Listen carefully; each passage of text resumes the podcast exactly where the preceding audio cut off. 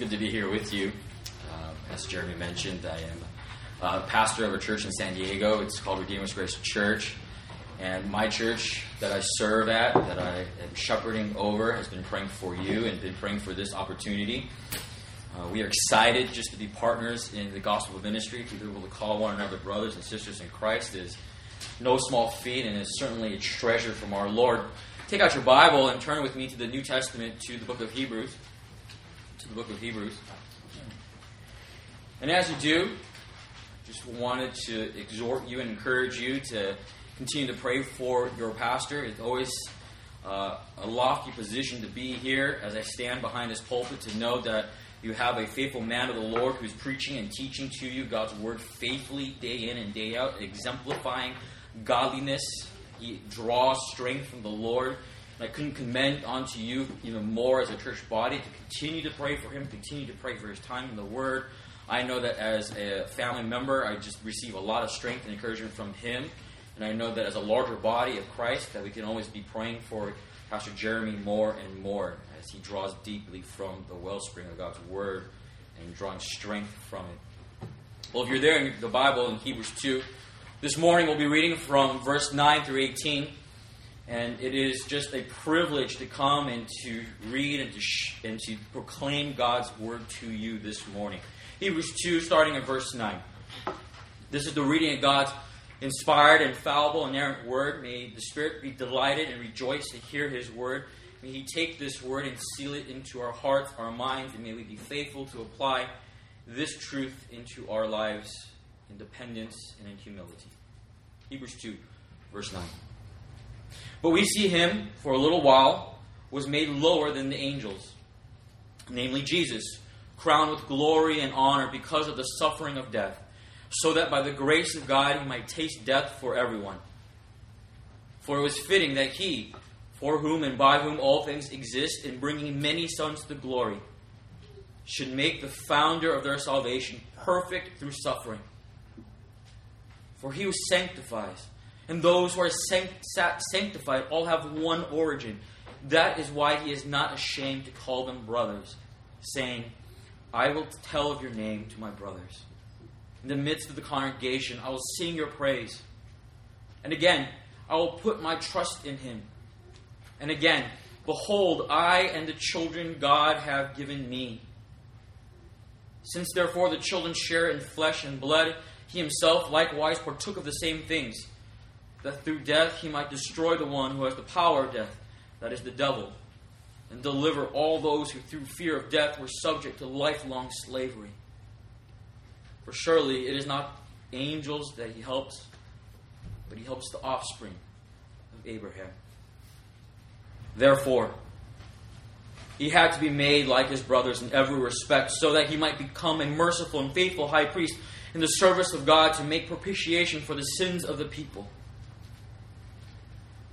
Because he himself has suffered when tempted, he is able to help those who are being tempted.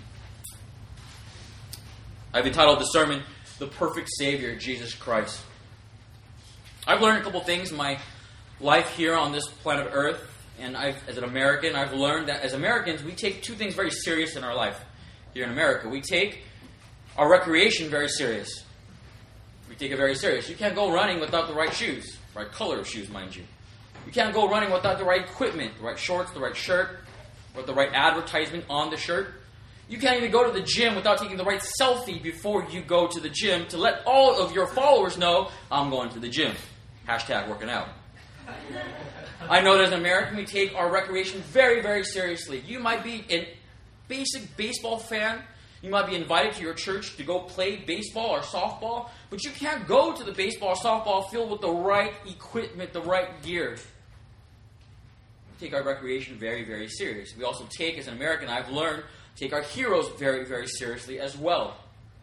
You can't go anywhere in LA without at least proclaiming what team you believe in and what team has the greatest hope. Our team in Los Angeles has a numerous amount of teams. We have been blessed by capitalism to have not one team, but many teams. You can't strike a conversation up in our churches or in your workplace without at least encroaching upon the topic of your sports. Our heroes are looming great. outside of the Staples Center, they have literally built a statue of athletes, a merger of our recreation and our esteeming of heroes. You go anywhere in L.A. and the question asks, well, who do you think is best? Well, I think Michael Jordan is the best player of basketball of all time. Oh, are you crazy? Kobe Bryant is the best player of basketball of all time. Are you crazy? Did you not just watch the NBA Finals? LeBron James is the best player. And so on and so on and so on. You and I, we all have heroes. We have heroes. We started out with heroes in our life. As children, we had heroes that we esteemed highly. Comic book characters, movies. As we grow older, we have heroes in our life. They are your parents, uncles, aunts. You have many, many heroes that have left a fingerprint in your life. As Americans, we love our heroes, and we love our heroes of a certain sort. We love the heroes that had nothing, and that by the very strength of their own will, they pulled themselves up by their own very bootstraps, as it were. You go on through the pages of history, and American history especially, if you've been part of the cultural musical phenomenon that is Hamilton, a musical in really surrounding itself around the life of Alexander Hamilton. If you don't know who Alexander Hamilton is, you just take out a $10 bill, boom, that's who he is. Many people have grown affectionate to these founding fathers because they embodied the very core of our American essence. They started from nothing, and they built themselves alive, and they made a name for themselves, and they pulled themselves up by their very own strength. I am a fan of American history, and one of our presidents, popular by all omission, is Andrew Jackson. Again, you just open up your wallet, you are inclined to, and you take out your $20 bill, and there is Old Hickory right there. The man, the myth, the legend. Esteemed very highly by the popular consensus of America, everyone loved Andrew Jackson. Everyone in Washington, D.C. hated Andrew Jackson. He was the living embodiment of the common people. The man was rugged, self-starter.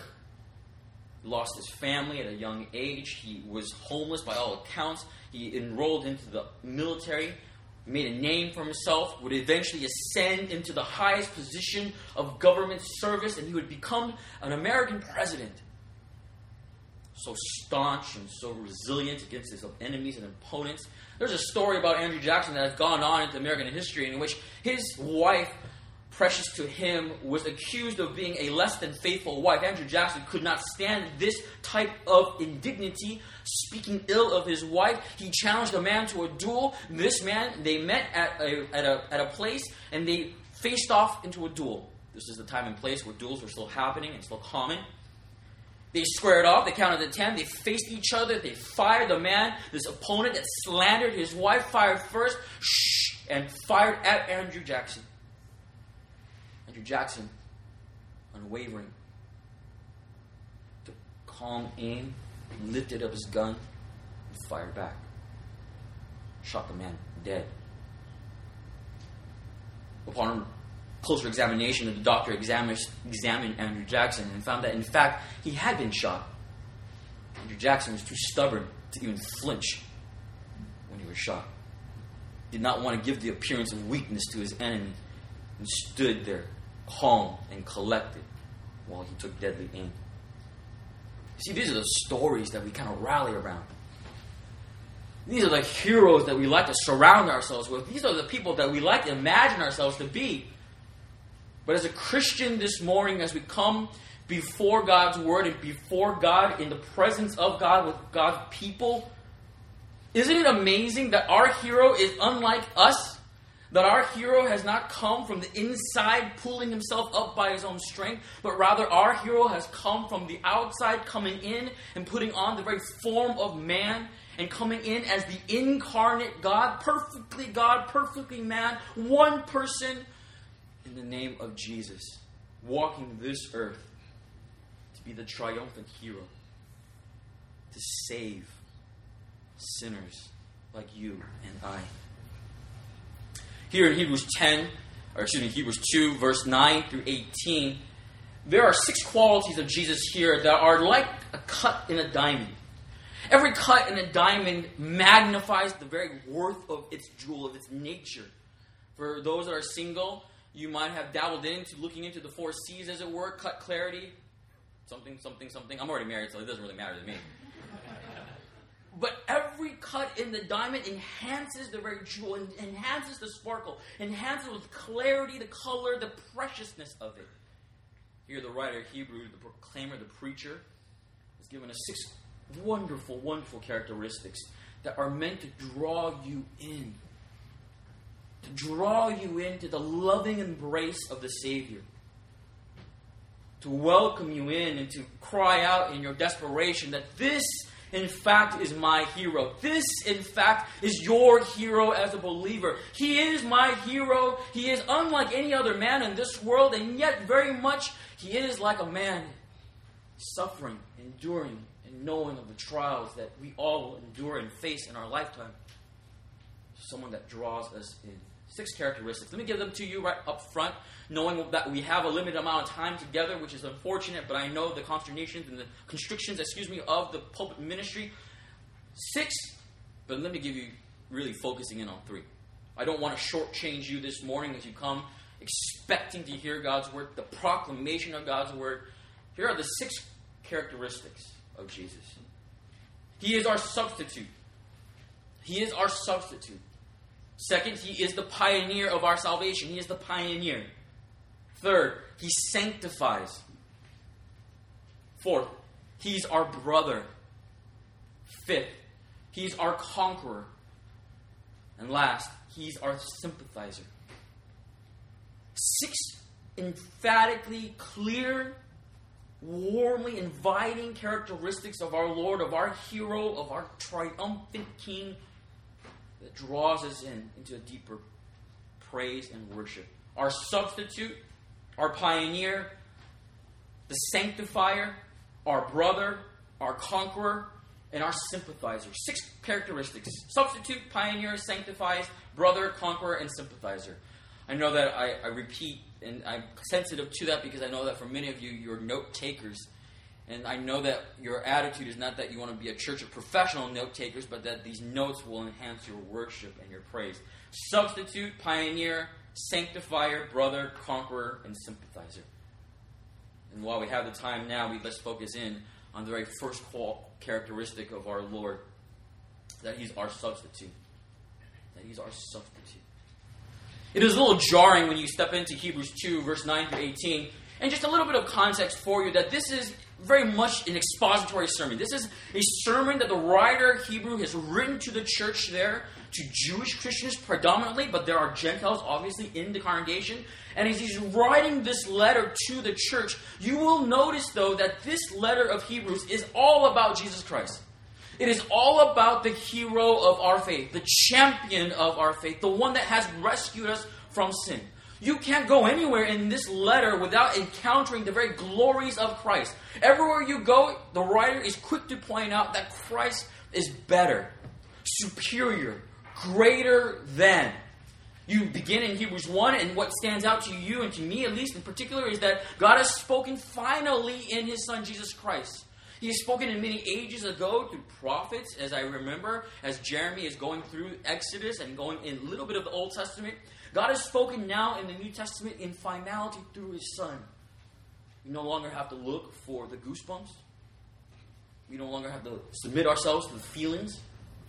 We no longer have to subject ourselves to whatever comes as a feeling or emotional experience. But we have with finality and confidence this precious word. And ultimately climaxing in verse 3, he is the radiance of the glory of God and the exact imprint of nature. Again, goes up, talks about Christ in an exalting manner, continues to ascend itself with encouragement as a Christian, that you are always reminded daily of the beautiful blessing of Christ. But you also know that when you go through Hebrews 2, it's not just encouragement, but it's also exhortation. In very many ways, I find myself aligning myself, obviously, with God's Word, but with the writer here in Hebrews, because I'm all for the writer of Hebrews, because I think that the writer of Hebrews is a preacher at heart. The letter of Hebrews reads like a sermon. Every time you encounter Christ, and every time you have the comforting arm of encouragement, you also have from the writer of Hebrews a swift kick in your rear about the exhortation that follows. primarily resulting in the fact that if you love Jesus Christ, he is quick to point out, don't leave him. Don't depart from him. For every exhortation in Hebrews, there's a warning. He builds you up and he peels away the blindness bit by bit. Don't let go of Christ. Don't let go of the one that has saved you and rescued you. Don't be tempted to leave or to depart or even to ignore the wonderful grace and the mercy of Jesus Christ in your life daily. As I mentioned, the first characteristic is there found in verse 9 in chapter 2. Read with me in your Bible, and we'll kind of focus in on the second half of verse 9.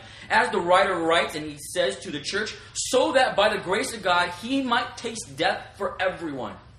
Christ is our substitute. That is the most basic, foundational truth in the gospel that we have lived and died for. That Christ is our substitute. It very much addresses and answers the question of why did Christ have to come as a man? The writer of Hebrews here has been making special note that Jesus Christ for a little while was lower than angels. A little lower than angels so that he could suffer death on our behalf. So that he could be the one that would pay for the penalty of sin. Now you know, as you come to this church and as you read in your Bible, that sin ultimately leads to death. Romans 6:23 says that the wages of sin is what? Death. The wages of sin is death. And if you and I were left to our own resources, we'd be left out to dry. If we were left our own resources, we would be in an utter state of hopelessness and helplessness. The simple truth is that we could not save ourselves. There is no amount of human work that we can do that will rescue us from the very pit of our own sin. We are unable to save ourselves. We lack the resources to save ourselves.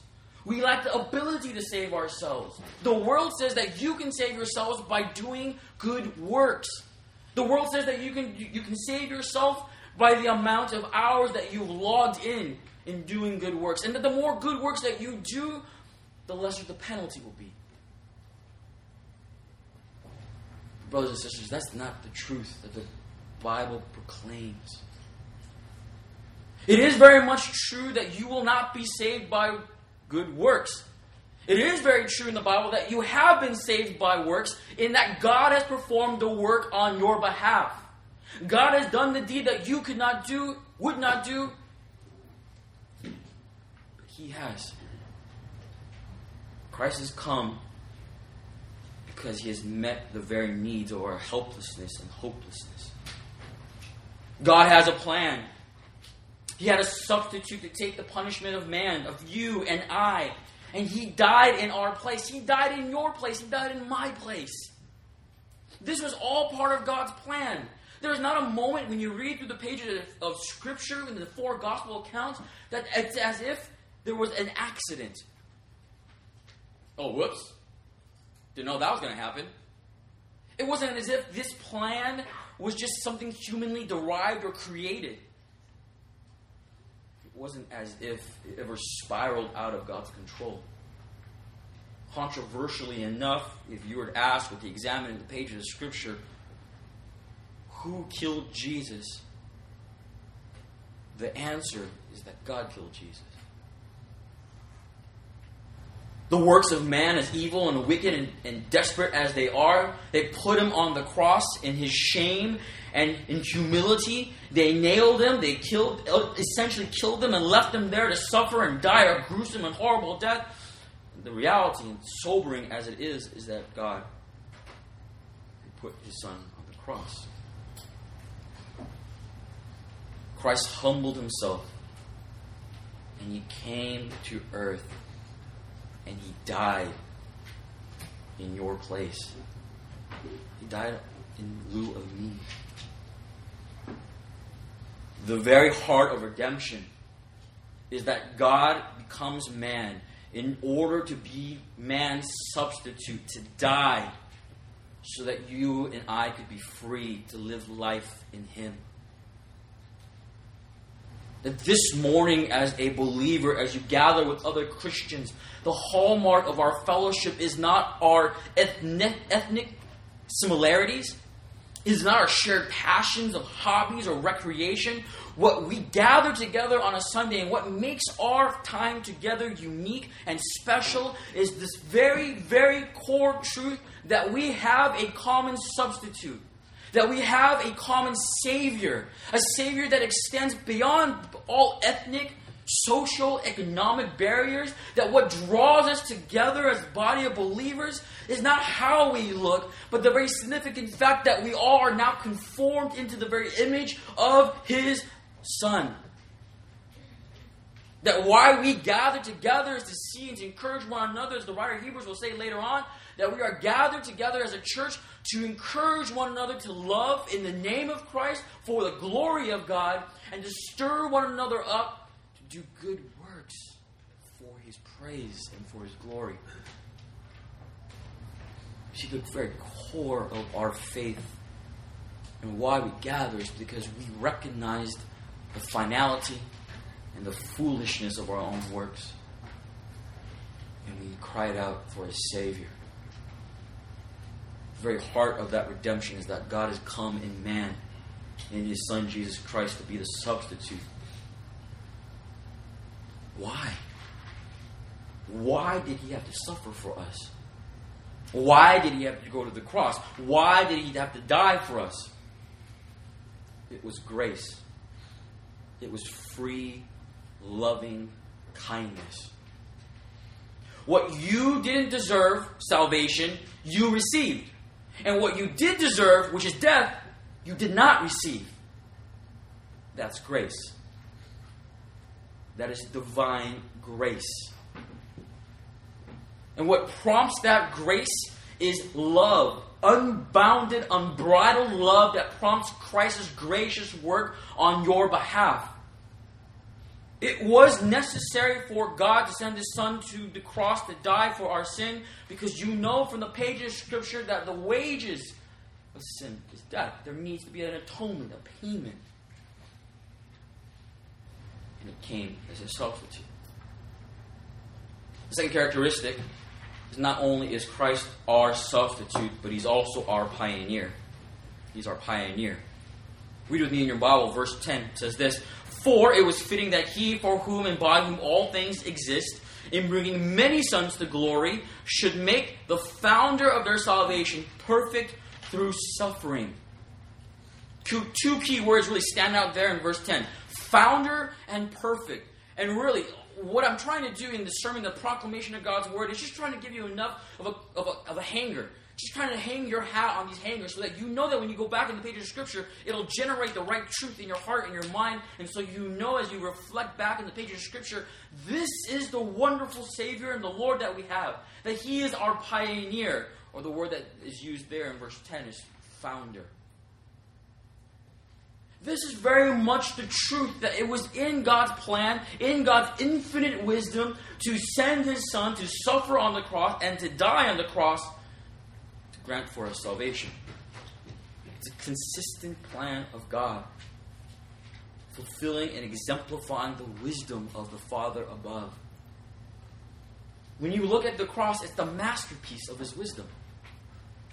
God solved the problem that no human could solve. God solved the problem no angel could solve. God solved the problem that only He could solve, that was consistent with His divine attributes and characteristics. God is infinitely holy. Divinely holy. He is just, and He needed, in order to show His justice, His holiness, His hatred for sin, the cross became very much the exemplifying wisdom of God. To the Romans and to the Jews, it exemplified shame, sorrow. To God and to Christians, it becomes the sign and symbol of hope. On the cross, it was where God married really much and exemplified His hatred of sin and His extreme love for people. Christ suffered a humiliating death for your sake, for your salvation. And His suffering on the cross is very much in accordance with His loving nature and His gracious nature. Jesus had to become a man. He had to suffer. He had to die in order to be the perfect provider of salvation, the founder, the leader. There in verse 10, as the writer exhorts the congregation, the church, he uses that word for founder. The word is similar to the word that we would use today of pioneer, leader. A pioneer or leader is someone that is at the front leading. A pioneer is someone that took the lead and furred the wagon and looked at the road, directed where the wagons would go in the early settlements. He was the one who was a trailblazer. That's another word that we would associate with pioneer or leader. He sets the example. Christ is always before us. He is our perfect leader and our perfect example. Christ is the founder, the pioneer, the leader. This morning, for example, say, you enjoy hiking. I don't. But say, because you were nice and you were gracious and you were like, hey, Chris, why don't you come with us after service? Let's go for like a 10-mile hike. And then beautiful mountains up here. Okay. I'm your guest, and I don't want to turn down such a gracious invitation, so let's go for a hike. I'll bring the tie, you bring the water. Let's go for this 10-mile hike, and we go on this hike. And on our hike, we come across this ravine, this great gap. Well, you've been on this hike before many, many times. I'm a newbie. I don't like hiking. This is my first time hiking with you. You come across this ravine, and in this ravine, there's a great big tree that's fallen over. It very much provides that bridge that we need to get from point A to point B. Well, we'll come across this gap, this ravine, come across this tree that I think looks kind of suspicious, but you know that will endure our weight, even my weight. And we come across this, and you come as the leader, you go across this wood, fallen tree bridge. You come across it, you go to the other side, and you look back, and you realize, I haven't followed you. I was born tonight, but I wasn't born last night. I wanted to see if you were going to make it across that bridge. Having seen that, you look back, oh, Chris is still on the other side. You go across this wooden, fallen tree. You extend your hand and you say, come on, Chris. It'll support our weight. I've been across this fallen tree many times. So I'll take your hand and we go across. We make it to the other side. That's very much the imagery here. Is Christ is the pioneer, the leader. Christ is the leader. He's gone ahead. He is the perfect example. Christ, in fact, has been the perfect leader and the perfect example because He set the perfect standard of perfect obedience. If you read a little bit later on in Hebrews 5, verse 8, it says this, although He was a son, He learned obedience through what He suffered. And being made perfect, He became the source of eternal salvation to all who obey Him. It's very much this type of perfection. This is a common word that you'll find in the book of Hebrews. Perfect. When we read perfect, we think of imperfection. We think of something flawed. The full idea of perfect here is not that type of perfection that you and I would think of. Perfection here has this idea of fulfillment, of completion. What the writer is saying there in verse 10 is that Christ has not lacked anything. Christ was not imperfect, like He was flawed, like you and I may be flawed. No. What the writer here is saying is that when He, Christ, the founder, the pioneer of our salvation, being perfected through suffering, is that it came at the fulfillment of. Again, this is the plan of God. That Christ would suffer. That it would become the perfect pattern for us, that He set the pattern for us through suffering. Imagine if Christ never suffered. Then imagine that, because it would make it difficult for you to relate to the Savior. What would Christ ever know of suffering? What would Christ ever know of being alone, having been abandoned by friends or family? What would Christ ever know about my trials or my tribulations or my deep pit of despair? This Savior doesn't know anything about my life. You see, this is all in accordance with God's plan there in verse 10. As the founder, pioneer, and perfected through suffering, He is the filling of, or the fulfillment of God's plan. Christ, in fact, would suffer and would die because He draws you into Him. Consider the words of the Apostle Peter as he writes to the scattered churches scattered about Asia who were suffering, being persecuted, who were being put to death as Christians. He writes these things in chapter 2, verse 21. For to this You have been called because Christ also suffered for you, leaving you an example so that you might follow his steps. Brothers and sisters, you do not have an impersonal Savior. You do not have an impersonal God who does not love you and care for you, know you intimately. The page of the Scripture says that He has intimately formed you and fashioned you in the womb, as it were. That He has known of you from eternity past. He has a very indelible mark in your life, whether you know it or not. And here the writer Peter, in 1 Peter 2:21, says that this is the reason why He left you an example, so that you might follow in His steps. As a visitor, I am saddened to hear of the death of someone that you may know in this congregation. And the writer here uses death as a very apropos example. Death is a fearful and most anxious reality that we all face. I may be afraid of certain bugs, but being the man of the home, just gotta do it. You gotta kill the spiders. But every man or woman and child will always come before this great sobering reality of death. Death is sobering by its very nature. Death produces the most anxiousness in your heart and a dreadful reality to some. It's terrifying because death, you can't rely on anyone else. Death strips away all the illusions of this life. It strips away all the things that sometimes we get so caught up in. And it soberly reminds us about this life and the life to come. It reminds us of the eternity that we had. Death reminds us that we can't take this step with anyone else, but that we take it alone. Death is sobering by its very nature. And death brings to our very conscience the realities of life, death, eternity, heaven, hell. And questions are asked, and answers need to be given in God's Word. The world is ultimately asking, can you cheat death? Can you escape death? And the Bible says, yes, because someone has done so, and his name is Jesus.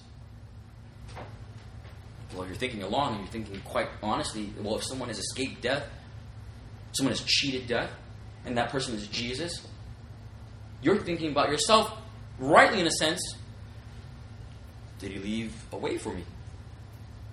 Did he leave the door open for me? And the Bible says yes. He left the way open for you. Christ would emphatically tell his disciples in John's Gospel, in John 14, verse 19, that because I live, you shall live also. All you have to do is put your hand in his hand, and he will lead you from one side of death onto the other. That he has gone as the perfect example. You will read on later on in Hebrews 3 and 4, as Christ is the high priest, he has ascended onto the right hand of God. And he awaits for the very command of God to return and to rescue his believers. Christ is, as you will explain later in Hebrews 3, the high priest who can sympathize with you, who understands your suffering, who has not left you or departed from you, but in fact has been the pioneer, the founder, the trailblazer that has gone forward ahead, ministering on before to God, in proclaiming your innocence to him, interceding on your behalf. And he has gone the full distance ahead so that you would not be alone.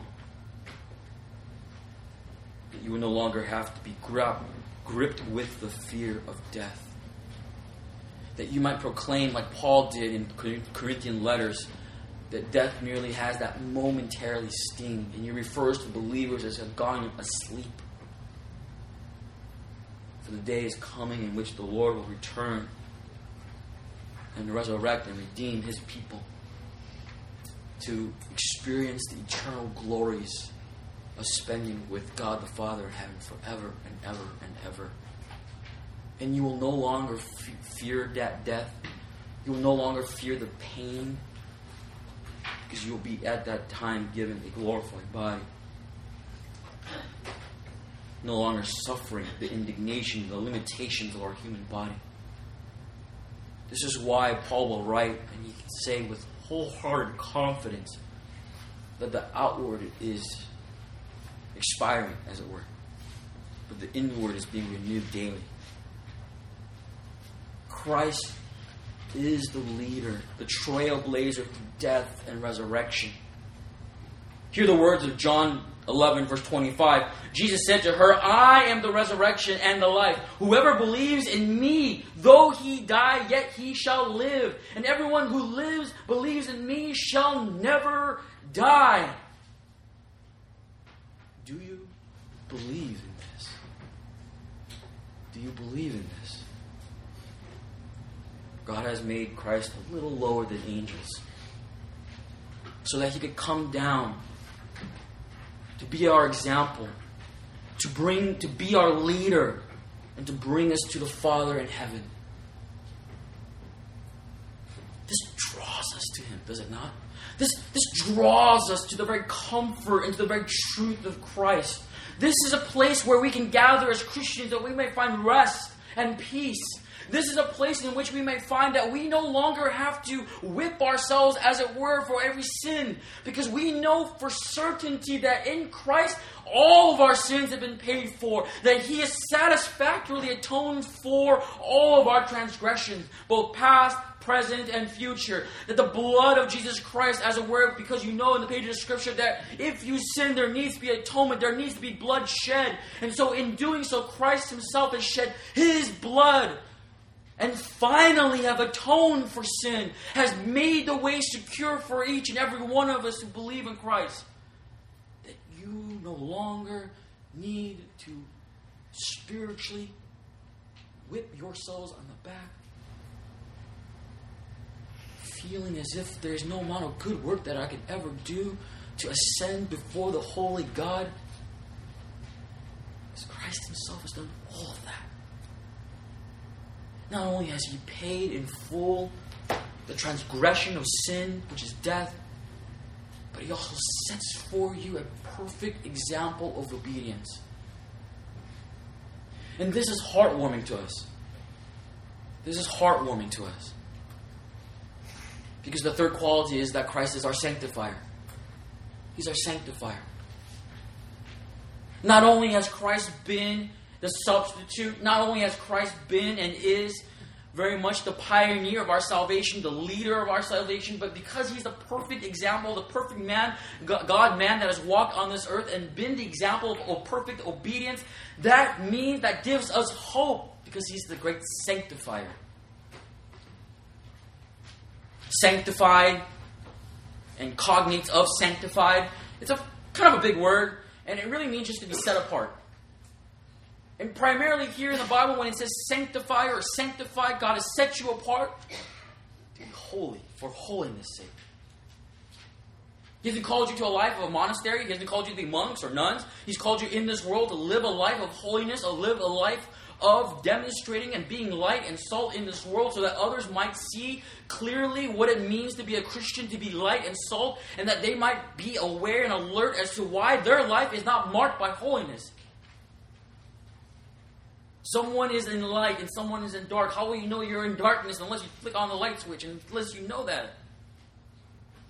And here Christ is our sanctifier. He makes us holy. If you are a Christian this morning and you profess to believe in Jesus Christ as your Lord and Savior, and you trust in him, and you continually depend upon him and acknowledge him in all your ways and all your steps, these are just comforting words that are drawn into our hearts. Philippians 1:6, Paul writes and he says, "He who began a good work in you will bring it to completion at the day of Jesus Christ."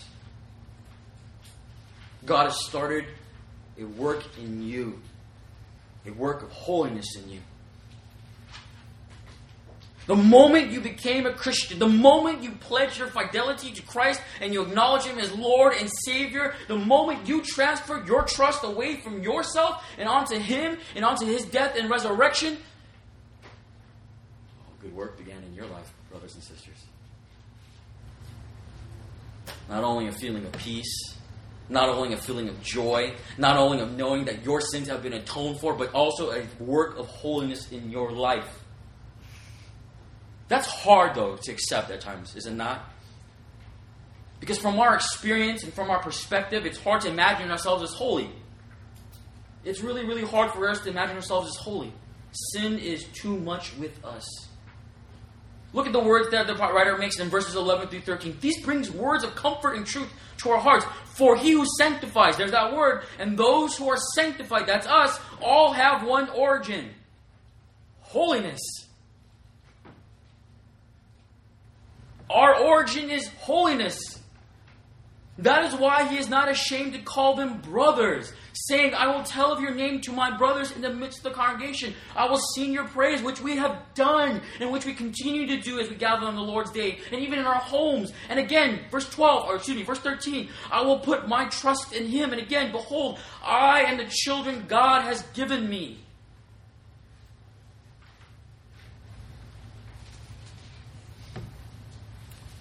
Sanctifier and sanctified merged as one.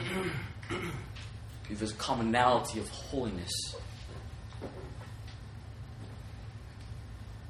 I, just like you at times, and in days and moments, in our practice, sometimes we feel too far away from holiness, don't we? Sometimes in whatever season of life that you may be in, you're grappling with a sin, you're wrestling with a sin, and you're trying to put it to death. You're trying to kill that sin, whatever it may be, anger, lust, covetousness, greed, so on and so forth. And you're trying to put that to death. And in your practice, in your daily living, sometimes you just feel too far. Too far from holiness.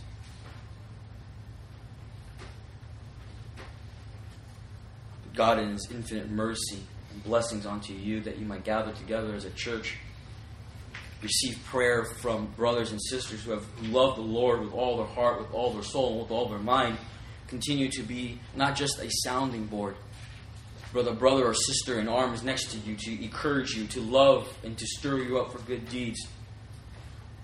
To continue to rely upon the great and sovereign truth of the Lord, who the Spirit has been granted unto you as a helper to exhort you, to remind you that it is not my place as pastor to acknowledge whether or not, it's not my goal to humanly build you up in a manner that says that you are not saved. What the Spirit does is very clear in the Bible is to affirm salvation. I can only affirm what the Bible has affirmed in your life. I can only testify what fruits are being born in your life as a Christian. I am not the gatekeeper. I am not the one that stands and says, Christian, not Christian, Christian, not Christian. I am not in charge of that. I have been, by God's mercy and grace, been given this powerful, powerful truth of God's Word, which tells us of the standard in which we are called to live in obedience to God for His glory. The work of the Holy Spirit in your life is to continually affirm and to build you up and to transform you. It is true. There are days that we do feel too far from home.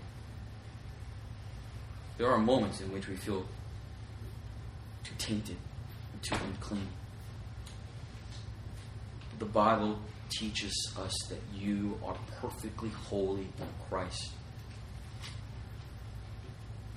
In your new nature, you are perfectly holy. Just saying it brings you a sense of relief. Just saying it brings you a sense of peace and joy in your life. I'm perfectly holy. This sinner, this unregenerate individual, this man that can be made holy. Wow. I am holy this morning before God because Christ has died on the cross for my sin. And this morning, if you are a Christian, you are in His Son. And the righteousness of Christ is now draped and clothed over you. It's like a snuggie that you just kind of relieve. It envelops you and it makes you a new person this morning. That when God looks at you, He looks at you and He sees the perfect righteousness of His Son. You are holy this morning. And it certainly is true that we don't act holy at times.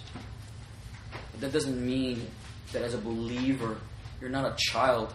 A child doesn't always act like their father, or they don't always please their father. But that child is still that child, and you're still a father. My daughters, I have two daughters who are not here with me today. They're in San Diego. But they're still my daughters even when they disobey me. I remember one time I was disciplining my youngest, and she was just in tears, and we're just trying to reconcile, bring forgiveness, and bring love and mercy into the home. And she, in tears, was just sniffling, and she's just saying, "Daddy, do you still love me?" "Of course I still love you."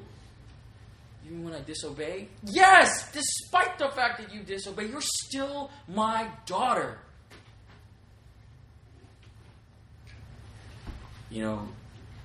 My daughter's Evie. God, in fact, loves us even when we still disobey. We made the greatest transgression. And my wife always tells me, "Chris, you use too many big words with our daughters." That's okay. They'll catch up. You have transgressed against God yourself like Daddy has before. I cried out for a Savior in Jesus. And even now, as He's my Lord and Savior, even when I don't obey perfectly, God is good to rebuke me and discipline me. I know He still loves me because I was His child. Hebrews 10:10 says this, "And that you have been sanctified. And by that we will have been sanctified through the offering of the body of Jesus Christ once and for all." You are made holy through His sacrifice. You have become set apart. Christ has removed the possibility of that what we call positional sinfulness. You are now in good standing with the Lord. This is what they call the great exchange. You have exchanged your debt of sin and all the payment that was owed to God. And in exchange, God has given you the freedom in Christ through His work and obedience. A clear ledger. You owed a debt that was astronomical. There are no amount of numbers that we have in our English system that can ever atone for the debt that you owe to God. And in doing so, Christ has been, as our substitute, paid it. You exist before the Lord as pure righteous because Christ's righteousness covers you. There in Hebrews 2:11 through 13, He even calls you brothers because you share in His righteousness. The reason why we call one another brothers and sisters is because not only do we have a common Savior and Lord, it's because we share a common righteousness. He tells you that you are now united with the sanctifier and the sanctified. You become one for the Father's glory, goodness. The sanctifier, Jesus, isn't ashamed to call you His brother. Just think about that.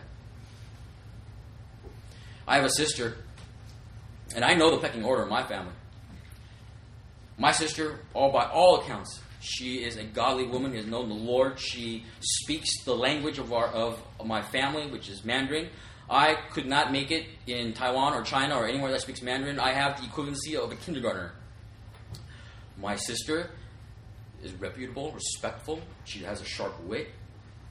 And she's always quick to point out to me in public places, "Chris, don't embarrass me." "What? Do you not know your brother?" "Yes. Don't embarrass me." I go two steps further. My wife pulls me aside. "Chris, don't embarrass your sister." "What is this? I'm a pastor. I'm reputable. Are you kidding me?" "No, you're right. I'm probably going to embarrass her." I am proud to call my sister a sister. And I know that she's proud to call me a brother most of the time. Think about this. Jesus is willing to call you a brother. God is willing to call you a child. He is not ashamed of you. And yet, why is it that we are ashamed of Him in proclaiming who He is at our work, at our place of coffee drinking? Why is it that we're ashamed of proclaiming what God has done for us? A remarkable testimony of His love and mercy and grace and paying for our sin. Why is it that when God is not ashamed to call me a brother or you a brother or you a sister, and God the Father is able to call you a child of God, why is it that we grow meek? May I offer you encouragement for Monday? When you go to work or when you go get your coffee or whenever you talk to anyone and they ask you what you did on the weekend, let me encourage you for this to say, I went to church. And I heard God's word being proclaimed. It was a wonderful time. It was exciting, thrilling. It was a lot of yelling and a lot of screaming. It was a wonderful time of just gathering together and experiencing the love of God in Christ. You don't have to go verbatim. You choose whatever your own words you want to say. But why is it that when people ask us at work what we did over the weekend and we shy away from it? What'd you do over on Sunday? Nothing. Are you kidding me? Coming to church and experiencing fellowship together is nothing? No, it's everything. It's everything. He has called us as heirs. He has called us as children. He has made us righteous. And He makes us holy. And He makes us in our relationship to one another as brothers and sisters, one marked by holiness. You are not born, as it were, into this family. No, you're reborn into this family. You and I are called to battle against sin. And our new nature now is one of holiness. This is why you know what is wrong. This is why the Holy Spirit in your life blares the red alarms into your life, into your mind, into your own conscience. This is why you can't leave this morning in church and you commit some type of wrong or sin, lying, stealing, covetousness, greed, any of those things. You can't leave this morning because your conscience is bricked.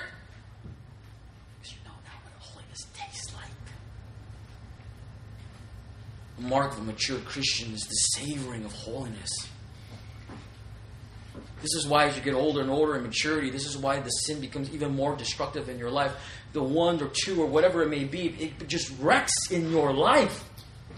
This is why Paul proclaimed to the churches, I am the most egregious of all sinners. I am the worst. You don't need to tell me who the worst sinner is. I just look at myself in the mirror and I know. But I know the taste of it's like a caramel in your mouth.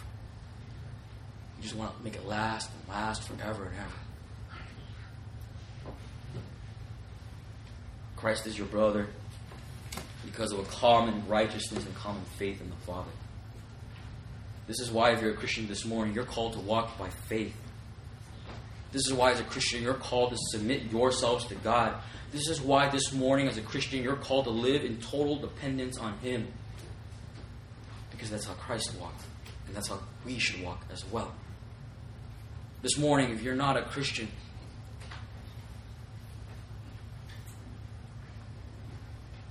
I don't want to use the word invite. Because an invitation, you can casually dismiss. Like I might invite you to my birthday party, and you say I can't make it, that's fine, we're still friends. Maybe. This is a summons. If you're not a Christian this morning, and may all the glory go to God for coming into church. If you're not a Christian this morning, please hear the summons of God's word to you this morning. You are summoned before the holy God to stand before Him. This is not a casual invitation that you can just easily dismiss without receiving a punishment. This is a summons that the Holy God has entreated you this morning to hear. That you now stand before Him. That He has exposed your sins to you. That you have come into this church hopefully because of desperation. On one hand, because you are nice to the friend that invited you. But ultimately, as you stand before God, before His holy word, it strips away all of the imaginary things of this life. And now you are summoned before the holy God to stand. And now you are given a choice to make.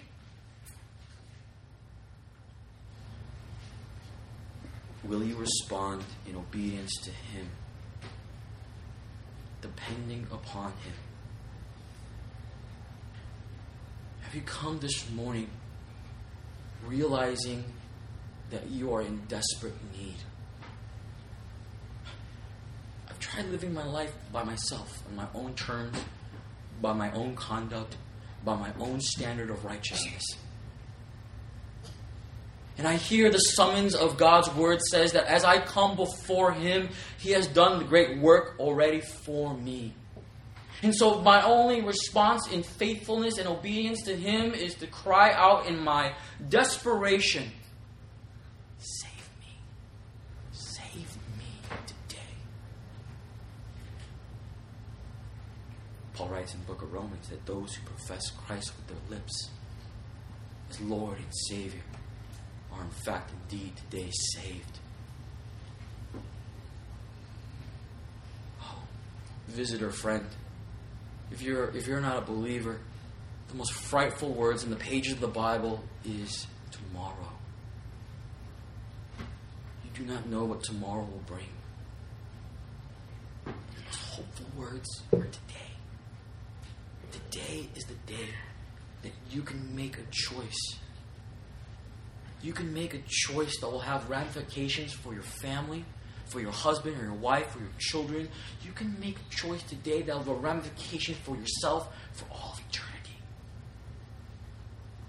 That you can stand before the Holy God, hearing the words of this summons, and you can say, yes, I trust in the name of the Lord Jesus Christ, who has died for my sins, and then resurrected in triumph over death and sin.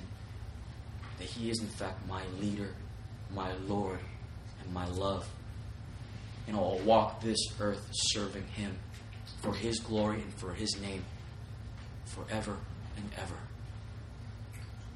Will you make that choice today? If you haven't and you have questions, please feel free to come by and approach me. Feel free to talk to Jeremy. Let us explain even more the glorious good news of the gospel of Jesus Christ. And if you are a believer this morning, well, all the blessings and all the praise goes to God. May I encourage you and exhort you, walk by faith, live by faith, and live in total dependence on Him, by His strength and by His mercies alone, and by His grace alone. Please pray with me.